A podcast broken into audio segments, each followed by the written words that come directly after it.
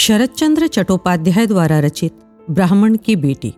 प्रकाशक, maple press private limited, पाठ सात। एक दिन तालाब से नहाकर घर लौटती जगद्धात्री की राह में अचानक रासमणि से भेंट हो गई। रासमणि का चेहरा इस प्रकार उदास और बुझा हुआ था, मानो वो अभी अभी कहीं से पिटकर आई हो। समीप आकर आँसू बहाती हुई रासमणि रूठे कंठ से बोली जगद्धात्री रानी, बड़ी भाग्यशाली हो। और तुम्हारी लड़की ने भी लगता है कि पिछले जन्म में बहुत पुण्य कर्म किए हैं। कुछ ना समझ पाती और लड़की के उल्लेख से परेशान हुई जगद्धात्री बोली मसीह कुछ साफ़ साफ़ बता, क्या कहना चाहती है? तुम्हारी ये पहली जैसी बातें मेरी समझ से बाहर है। रासमणि बोली जो भाग्य तेरी लड़की लेकर आई है, उस पर तो सबका ईर्ष्यालु होना स्वाभाविक है। अब तू इन्हीं भीगे कपड़ों और बालों से भगवान को प्रणाम करके कृतज्ञता का प्रदर्शन कर, गणेश, दुर्गा आदि कुल देवियों का पूजन कर। हाँ मेरा इनाम देना ना भूल जाना। मैं तो सोने की गोट लूँगी। ये बात ध्यान में रख ले हाँ। हैरान परेशान जगत धात्री बोली, बेसिर पैर की हाके जाओगी या कुछ साफ़ साफ़ बताओगी भी?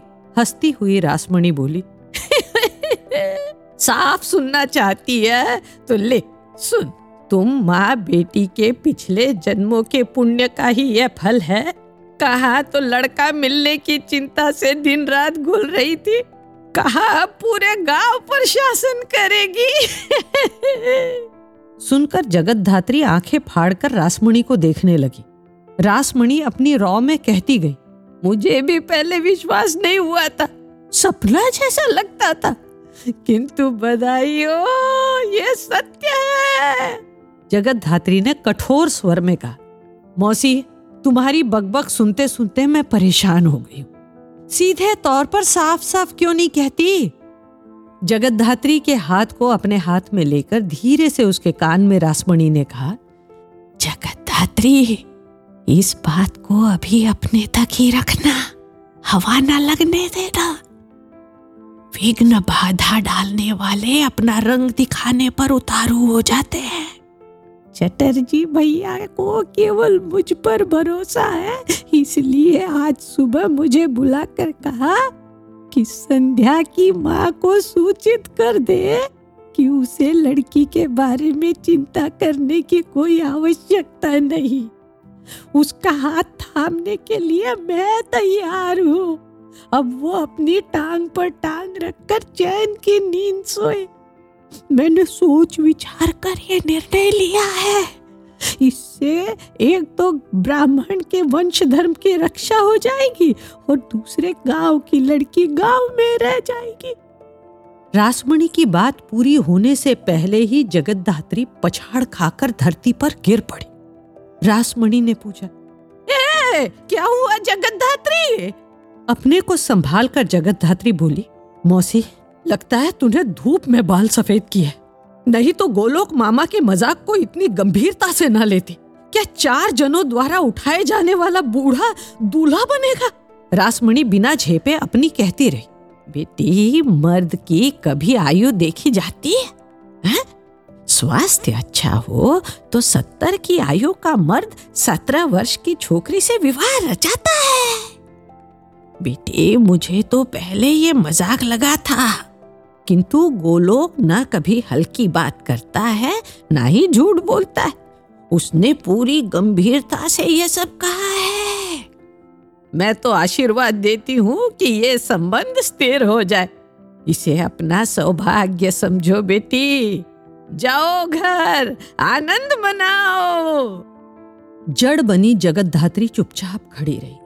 उसके पैरों के नीचे से मानो धरती खिसक गई थी। रासमणि ने जगतधात्री के चेहरे को देखे बिना कहना जारी रखा। वो बोली, इसी अगहन के महीने में विवाह हो जाना चाहिए। इसके बाद अच्छा लगन नहीं निकलता है। गोलोक भैया की इच्छा है। लड़की भी तो अप्सराओं से बढ़ चढ़कर है। बड़े बड़े ऋषि मुनियों का मन भी डुला सकती है। फिर मुखर्जी भैया तो एक साधारण मनुष्य ही है। इसके बाद वो बोली, बेटी, तू गीले कपड़ों में काफ़ी देर से खड़ी है। जा, घर जाकर कपड़े बदल ले। मैं तुम्हारे घर आकर सारी बातें करूँगी। कहकर रासमणि अपने घर को चल दी और जगत धात्री लड़खड़ाते पैरों से अपने घर आ गई। घर पहुंचकर ठाकुर द्वार के सामने बैठी वो टप टप आँसू बहाने लगी। इकलौती लड़की संध्या जहाँ अपने माँ बाप की लाडली है, वहाँ रूप, सौंदर्य और गुण बुद्धि में भी अप्रतिम है। गोलोक को अपनी लड़की सौंपने की अपेक्षा उसे कुएँ में धकेल देना अधिक बेहतर समझती। गोलोक लड़की के नाना की आयु का है। ऐसे बूढ़े से लड़की को ब्याहने से अच्छा तो उसकी हत्या कर देना। जगत धात्री इस सत्य को भली प्रकार समझती है। किंतु मुँह से ना निकलते ही नहीं बनता, क्योंकि कुलीन ब्राह्मण परिवारों में तो यह सब चलता ही है। उसके सामने इस प्रकार के कई उदाहरण हैं। इसीलिए वो अत्यधिक व्यथित, चिंतित और परेशान है। वो लगातार रो रही है। उसे डर है कि कहीं ऐसी स्थिति ना आ जाए कि इस नर पिशाच से पीछा छुड़ाना ही कठिन हो जाए। एक पत्र को पढ़ती हुई भीतर प्रविष्ट होती संध्या ने आवाज़ दी, माँ, कहाँ हो तुम? तुरंत ही आँसू पोछकर सामान्य बनने की चेष्टा करती हुई जगत धात्री बोली हाँ कहो बिटिया। क्या बात है? माँ के रूंधे गले से चौकी संध्या ने समीप आकर धीरे से सहानुभूति दिखाते हुए पूछा, माँ, क्या हुआ है? लड़की के चेहरे से अपना चेहरा हटाती हुई माँ बोली कुछ भी तो नहीं। माँ के और समीप आकर अपने आंचल से उसके आँसू पोछती हुई संध्या ने पूछा, क्या बाबूजी ने कुछ उल्टा सीधा कह दिया? जगत धात्री ने कहा नहीं तो? माँ के कथन पर विश्वास ना करती संध्या माँ के समीप बैठ गई और दार्शनिक शैली में बोली, माँ, सबको सदैव मनचाहा नहीं मिलता। इसमें दुख मनाने वाली कोई बात नहीं है। एक बात और, जब सब लोग बाबूजी को सनकी कहते हैं तो तुम भी उन्हें ऐसा समझकर उनके सुने को अनसुना क्यों नहीं कर देती हो? जगत धात्री बोली, लोगों का क्या आता जाता है? वे जिसे जो समझना, कहना चाहे, स्वतंत्र है। किंतु मैं ऐसा समझ भी लूँ तो क्या मुझे उनकी जली कटी सुनने से मुक्ति मिल जाएगी? संध्या आज तक ये नहीं समझ पाई थी कि किसी की जली कटी को सुनकर सुनने वाले के मन पर क्या बीतती है। उसे कैसी गहरी वेदना झेलनी पड़ती? आज भी उसकी स्थिति वही थी। अतः संध्या आज भी माँ की बात सुनकर अपने निरीह, सरल, परोपकारी और लोक सेवा के प्रति समर्पित पिता का बचाव करती हुई बोली, माँ, यदि मेरे वश में होता ना तो मैं पिताजी को लेकर ऐसे किसी वन प्रांत अथवा पर्वत प्रदेश में चली जाती, जहाँ पिताजी का ऐसे लोगों से पाला ही ना पड़ता। लड़की की ठोड़ी उठाकर चूम कर जगत धात्री हंसती हुई बोली, पिता के लिए तेरी ये चिंता और भावना सचमुच प्रशंसनीय है, किंतु मेरे लिए तो उससे आधा स्नेह भी नहीं मानो मैं तुम्हारी सौतेली माँ हूँ। अच्छा तो माँ क्या तुम समझती हो मैं तुम्हें प्यार नहीं करती? किंतु पिता के लिए तो तू अपने प्राण न्यौछावर करने के लिए तैयार रहती है। मेरा ऐसा भाग्य कहा? अब इसी एक बात को देख ले। तुझे भली प्रकार से मालूम है कि तुम्हारे बाबू की दवाई से किसी रोगी को कोई लाभ नहीं होता। फिर भी बाबू की दवा के सिवाय किसी की दवा लेने को तैयार। यहाँ तक कि अपने स्वास्थ्य के उत्तरोत्तर बिगड़ते जाने की भी तुम्हें कोई चिंता नहीं प्यार से माँ के गले में अपने दोनों हाथ डालकर हंसती हुई संध्या बोली माँ, ये तो सत्य है। मैं किसी भी दूसरे डॉक्टर को बाबू के समकक्ष मान ही नहीं सकती। मानती हो ना कि तुम अपने पिता में असीम भक्ति रखती हो? संध्या बोली, माँ, रहने दो। पिताजी के उपचार से मुझे काफ़ी लाभ हुआ है। अब मैं पहले से काफ़ी ठीक हूँ। इसके बाद विषय बदलने की गरज से संध्या बोली, माँ, दूल्हे की बहू चली गई। ये अच्छा ही हुआ कि इस आफत से छुटकारा मिला। क्या ठीक है ना, माँ? आश्चर्य प्रकट करती हुई उसकी माँ ने पूछा आ, कब गई? ठीक से मालूम नहीं शायद सवेरा होते ही चली गई है। संध्या के भोलेपन का अभिनय माँ को ना छल सका। उसने पूछा तुझे तो मालूम होगा कि कहाँ गई है? संध्या ने उदासीनता और बेपरवाही से कहा शायद अरुण भैया ने उसे अपनी कोठरी के पीछे बाग में जगह दी है। वहाँ उड़िया माली की एक कोठरी खाली पड़ी थी वही उसे दे दी गई है। माँ ने पूछा अरुण के पास तूने उसे भेजा होगा। संध्या मन ही मन इस उलझन से मुक्त होने का उपाय सोचने लगी। असत्य का आश्रय लेते हुए वो बोली अरुण भैया के पास मैं किसी को क्यों भेजने लगी? इस बारे में मुझे कुछ भी मालूम नहीं है। इसके बाद इस विषय की चर्चा से माँ का ध्यान हटाने की नीयत से संध्या ने अपने हाथ में थामा पत्र माँ के सामने रख दिया और बोली, असल में जो बात तुम्हें बतानी थी, वो तो बताई नहीं। मेरी सन्यासिनी दादी का यह पत्र है। अब वो कभी झूठ नहीं बोलती। इससे लगता है कि वो यहाँ हमारे साथ रहने के लिए आ रही है। जगत धात्री ने पूछा, सासू माँ का पत्र है? सासू माँ का पत्र है क्या? कब आ रही है वे? यही सासू माँ काशी छोड़कर एक दिन के लिए इधर आने के लिए कभी सहमत नहीं हुई थी।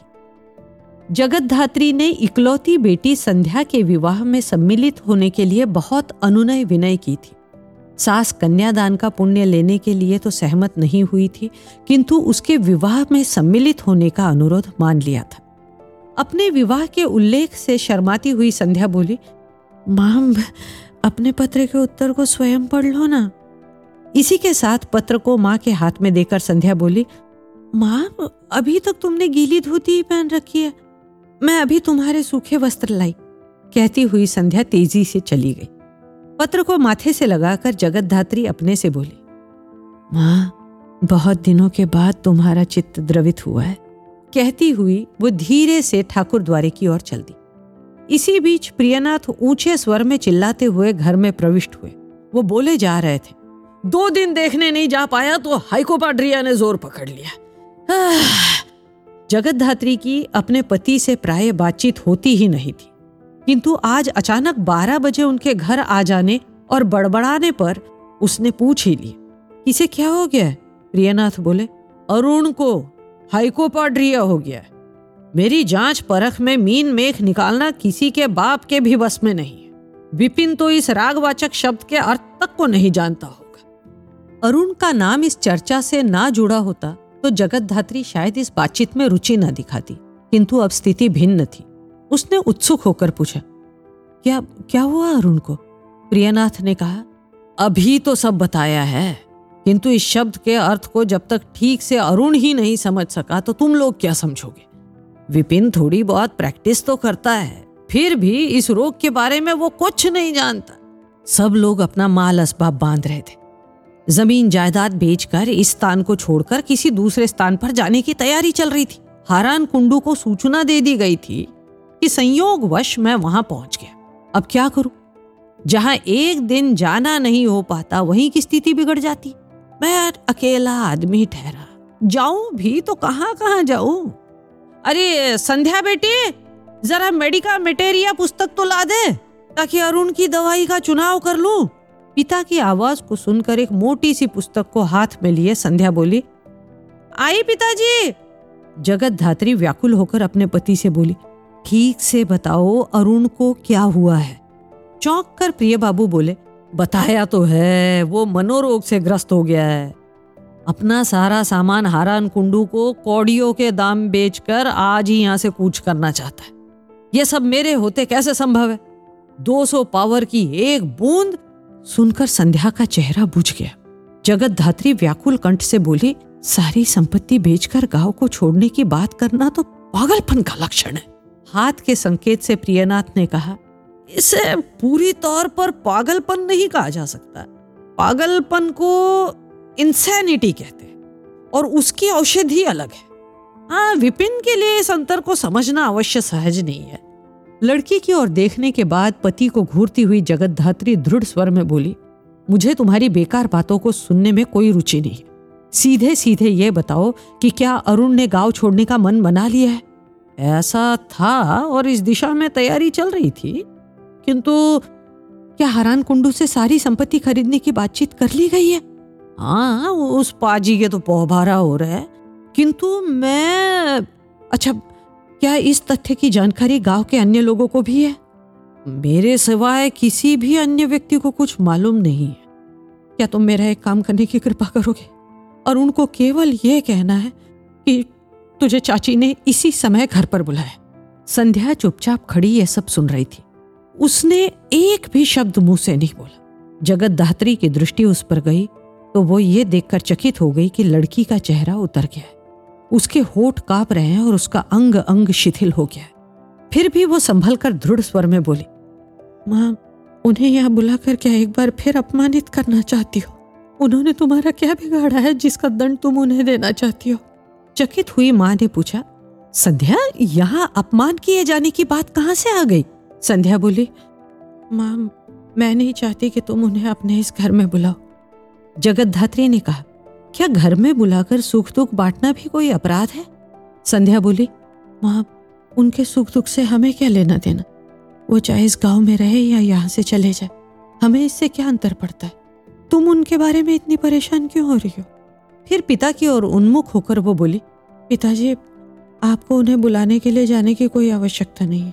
इसके बाद वो माँ से दृढ़ शब्दों में बोली, यदि तुमने हट नहीं छोड़ा तो मैं उनके आने से पहले ही तालाब में डूब मरूँगी।